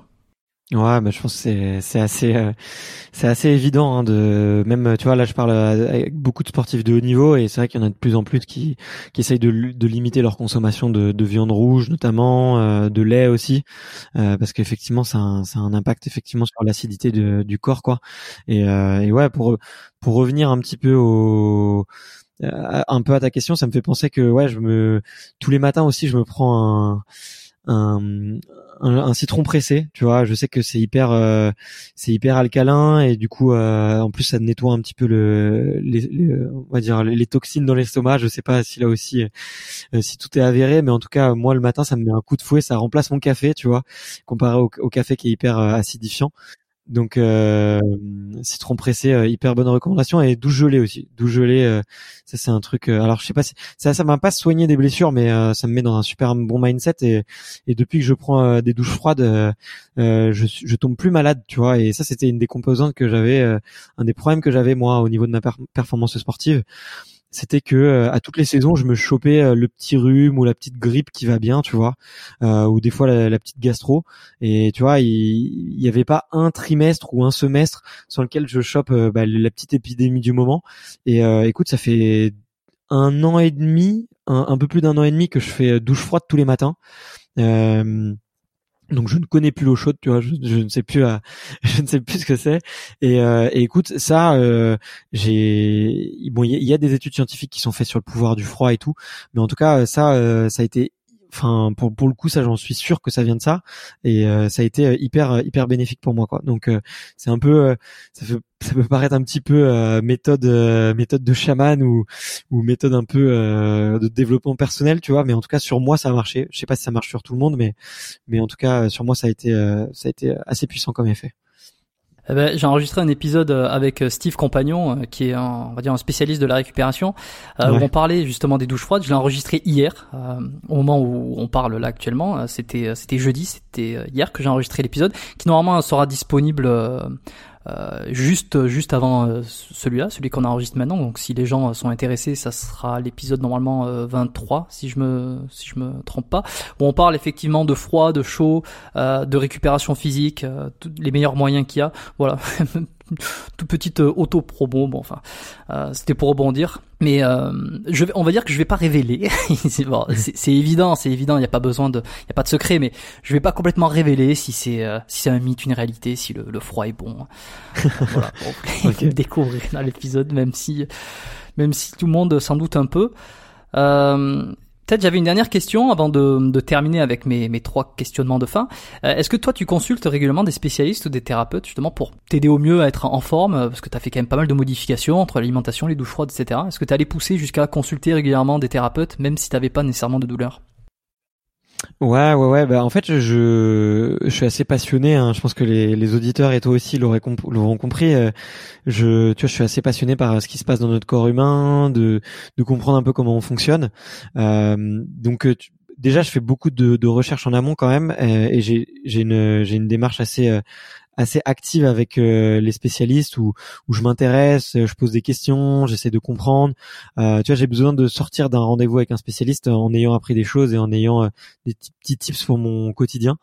Euh, donc je vois euh, très souvent, je vois un, un, ami qui est, qui est ostéo, qui me remet souvent un peu le dos en place et qui, qui m'apprend pas mal de choses et avec qui j'essaie de vraiment de comprendre un peu comment est-ce que je peux rétablir un peu le, le mon équilibre parce que je, souffre hein, encore un peu de, je souffre, c'est peut-être le terme est un peu fort, mais je je sens que je, je pâtis encore un peu de de, de, de, de, ces dix années de tennis euh, quand j'étais quand j'étais plus jeune. Euh, et, euh, et en tout cas ouais moi j'adore aller voir euh, des, des praticiens qui m'apprennent des choses pour euh, comprendre pour aller chercher des conseils des infos des outils. C'est quelque chose que je fais que je fais hyper souvent. Euh, et là j'ai vu aussi des posturologues des podologues. J'aime bien l'idée un peu que tout part tout part des pieds tout part de la posture. J'aime j'aime beaucoup cette cette mentalité quoi et là où tu as raison de le rappeler, c'était un conseil que qu'on avait donné, je sais plus quel, sur quel épisode, c'était peut-être avec David Ferreira, euh, un conseil pour les thérapeutes, que ce soit ostéo, chiro, euh, expliquer, essayer, essayer au maximum d'expliquer ce que vous faites et ce que vous avez retrouvé chez la personne, euh, chez votre patient, qui comprennent en fait. Alors il y en a qui sont plus ou moins intéressés par ce qui se passe dans leur corps, ils veulent absolument tout savoir, ils posent plein de questions, et puis il y en a, bon, ils posent pas trop de questions, mais mais tu vois, tu t'es un, un, un, témoignage supplémentaire qui montre que euh, tu aimes qu'on t'explique les choses, tu aimes comprendre et sortir d'une consultation, que ce soit avec un chiro, posturo, ostéo, euh, en ayant compris et, que la personne euh, a pris le temps de t'expliquer ce qu'elle a retrouvé et quel a été le but de son traitement. Ouais, exactement. Je pense qu'il faut être, faut être proactif, quoi. Faut pas s'attendre à, à des méthodes miracles et tu vois, c'est comme euh, les petites habitudes, tu vois. Un, un, ostéo, un kiné, ok, peut-être ils peuvent te remettre un peu en place, mais si toi derrière euh, tu te tiens euh, tu te tiens pas droit sur ta chaise alors que tu passes 10 heures par jour et que tu achètes un matelas tout pourri et, et que du coup que tu dors sur une planche en bois euh, tu vois 10 heures par jour ben tu vois forcément le, les 30 minutes ou l'heure que tu vas passer avec un ostéo tous les mois ou tous les trimestres bah c'est c'est ça, ça change la donne, ça aide, mais tu vois le, vrai fond c'est les petites habitudes, les petites choses. Donc je pense qu'il faut être très proactif avec avec euh, les, spécialistes et s'intéresser à, bah, à ce qu'ils peuvent nous apprendre et, un peu euh, essayer euh, de de comprendre la démarche et de, et de pouvoir les accompagner par rapport à ça quoi. Excellent. Bon ben moi pour terminer chaque épisode, j'aime bien poser trois petites questions qui sont très régulièrement les mêmes. pour ceux d'ailleurs qui, n'avaient pas compris, hein, c'est toujours inspiré de, Stan Leloup avec son, son podcast Marketing Mania où je m'étais dit que c'était je trouvais ça plutôt cool de terminer toujours avec trois petites questions qui reviendraient euh, à chaque épisode. J'ai rien inventé. Euh, donc première question, quel est toi le meilleur conseil que tu donnerais à quelqu'un qui voudrait débuter une activité physique? Euh, Hormis tous les bons messages et les, bonnes astuces qu'on a fait passer au cours de l'épisode, euh, la première chose que tu euh, conseillerais? Bah écoute, je vais je vais en donner deux. Le premier, je l'ai déjà dit, c'est trouver son pourquoi pour trouver un maximum de euh, de motivation à l'intérieur de soi. Vraiment, euh, voilà, si vous voulez vous mettre du sport, c'est pourquoi? C'est pour, euh, c'est pour perdre du poids, c'est pour avoir, pour avoir un meilleur, une meilleure santé, pour, pour, il y a plein de raisons, mais il faut trouver sa propre raison. c'est très personnel comme quête, mais c'est hyper important. Et la deuxième que je pourrais donner, c'est vraiment vraiment apprendre, essayer de ne pas négliger euh, la partie théorique et de d'apprendre, notamment pour tous ceux qui, qui font de la, euh, qui vont se jeter un peu sur les sports euh, assez faciles d'accès, donc comme la musculation et la course à pied. apprenez vraiment, renseignez-vous parce qu'on peut se flinguer, on peut se flinguer dans une salle de musculation si on fait mal les choses. On peut se détruire à vie et c'est pas le but de faire du sport. Le but de faire du sport, c'est c'est d'être en forme le plus longtemps possible, je pense, euh, en tout cas. Et euh, donc voilà, c'est les deux conseils que je donnerais. Vraiment, pas négliger la théorie, apprendre et euh, trouver son pourquoi.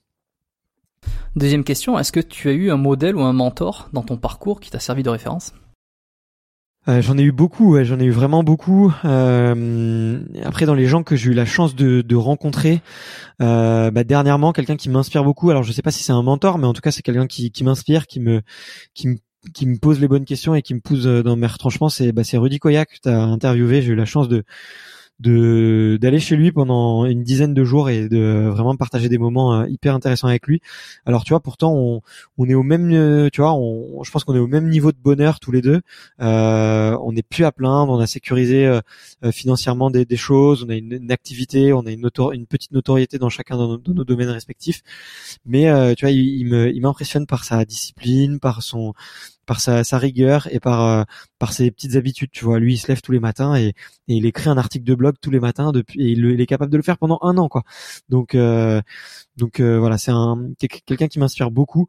après des mentors que j'ai pas forcément eu la chance de rencontrer. ouais, bah Tim Ferriss, on l'a mentionné, Mathieu Stéphanie, pareil, c'est quelqu'un qui qui m'inspire et et déjà c'est pas mal. On a cité beaucoup de noms, je pense, pendant pendant cette interview. Top. dernière question, est-ce qu'il y a un livre qui t'a particulièrement marqué que t'aimes bien recommander? Euh, bah écoute, c'est hyper dur d'en choisir un, mais je vais te dire les, trois que j'ai lus en 2019 qui m'ont qui m'ont mis une claque. En plus, on les a tous cités. Euh, les lois de la nature humaine de Robert Greene, si vous voulez comprendre comment fonctionne euh, l'être humain, comment est-ce qu'il réagit, pourquoi est-ce qu'il est, il est rationnel, pourquoi des fois irrationnel. C'est vraiment passionnant euh, pour aussi être plus à l'aise en, société. Sapiens, pour moi, c'est plus pour comprendre, pour prendre du recul avec tout ce qui se passe, pour aussi peut-être trouver mes valeurs, ma, ma place sur terre. je trouve que c'est passionnant pour pour les passionné euh, un peu d'histoire, euh, c'est magnifique. Et euh, pour l'entrepreneuriat, Delivering Happiness, c'est une, une claque, une claque et, en même temps un, modèle à suivre parce que c'est quelqu'un qui a voulu, qui a pas forcément voulu gagner de l'argent, c'est quelqu'un qui a voulu rendre heureux ses salariés et ses clients. Et je pense que c'est la première mission de tout entrepreneur, quoi. sur les trois que tu as indiqués, j'en ai lu qu'un qui est qui est Sapiens de de nos voilà son nom c'est no, Ouais, Yuval, Yuval euh, Harari. Yuval no, alors c'est Yuval Noah Harari et je triche parce que je l'ai juste devant les yeux euh, dans la bibliothèque. ok, c'est ok, c'est pas grave.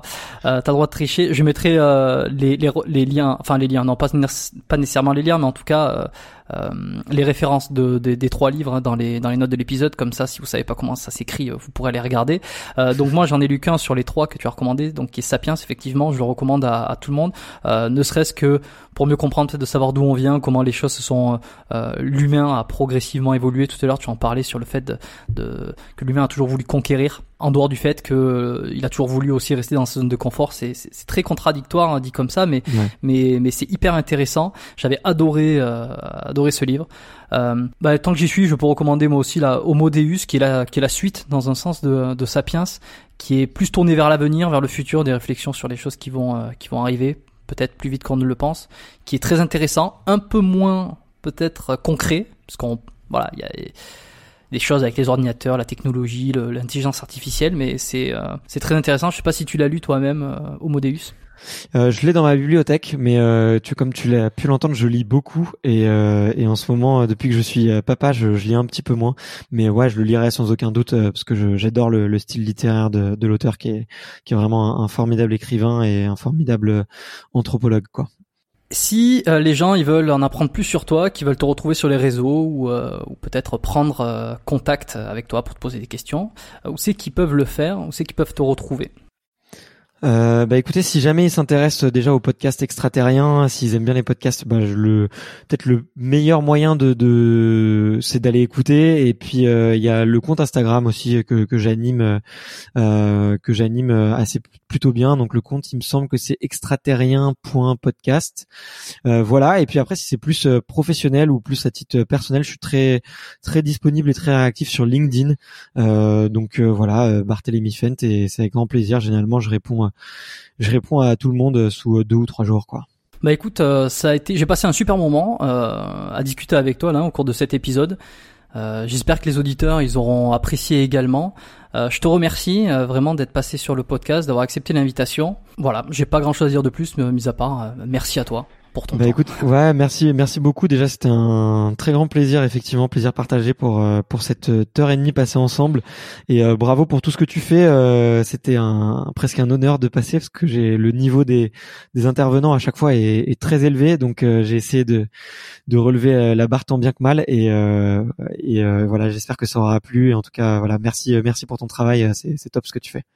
ouais, bon, ben moi de mon côté, je vais dire que c'était un honneur de te recevoir et, et c'est vrai en plus puisque euh, voilà, moi j'ai été euh, j'ai été euh, plutôt euh, agréablement surpris de d'avoir rapidement ton ton ton ta réponse concernant l'invitation sur ce podcast.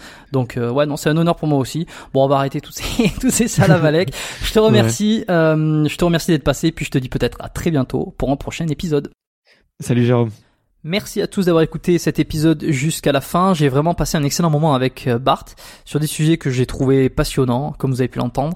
Euh, si vous aussi vous avez apprécié cet épisode et que vous voulez me faire savoir, que vous voulez donner un petit coup de pouce au podcast, vous pouvez lui mettre une évaluation de 5 étoiles sur iTunes ou l'application Apple Podcast de l'iPhone.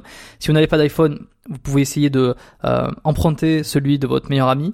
N'hésitez pas à laisser avec euh, cette évaluation un petit avis de quelques lignes pour dire ce que vous appréciez sur le podcast et en quoi vous pourriez le recommander. Euh, d'ailleurs, si ces discussions autour de la performance, du désir de se dépasser, de se surpasser vous a inspiré, vous pouvez aussi faire une publication ou une story en mentionnant le podcast pour ceux qui ont Instagram ou l'envoyer directement à quelqu'un qui vous est proche pour le motiver, pour lui donner envie de se dépasser et lui faire découvrir en même temps l'émission qui est biomécanique. Ça me permet de mon côté de faire grossir l'audience du podcast pour qu'il y ait de plus en plus d'épisodes, de plus en plus d'invités et de discussions aussi enrichissantes que celles d'aujourd'hui. Pour vous inscrire à l'aide biomécanique, premier lien dans les notes, j'en ai parlé au début de l'épisode, je vais pas y revenir dessus. Euh, si vous êtes curieux, vous pouvez aller faire un tour sur la page d'inscription biomécaniquepodcast.com slash lettres pour voir de quoi il s'agit et rejoindre la communauté biomécanique si le cœur vous en dit. Voilà. Très bonne semaine à tous et à vous les plus fidèles euh, auditeurs qui sont encore avec moi jusqu'à la toute fin. Je vous dis à très bientôt pour un nouvel épisode du podcast Biomécanique. Ciao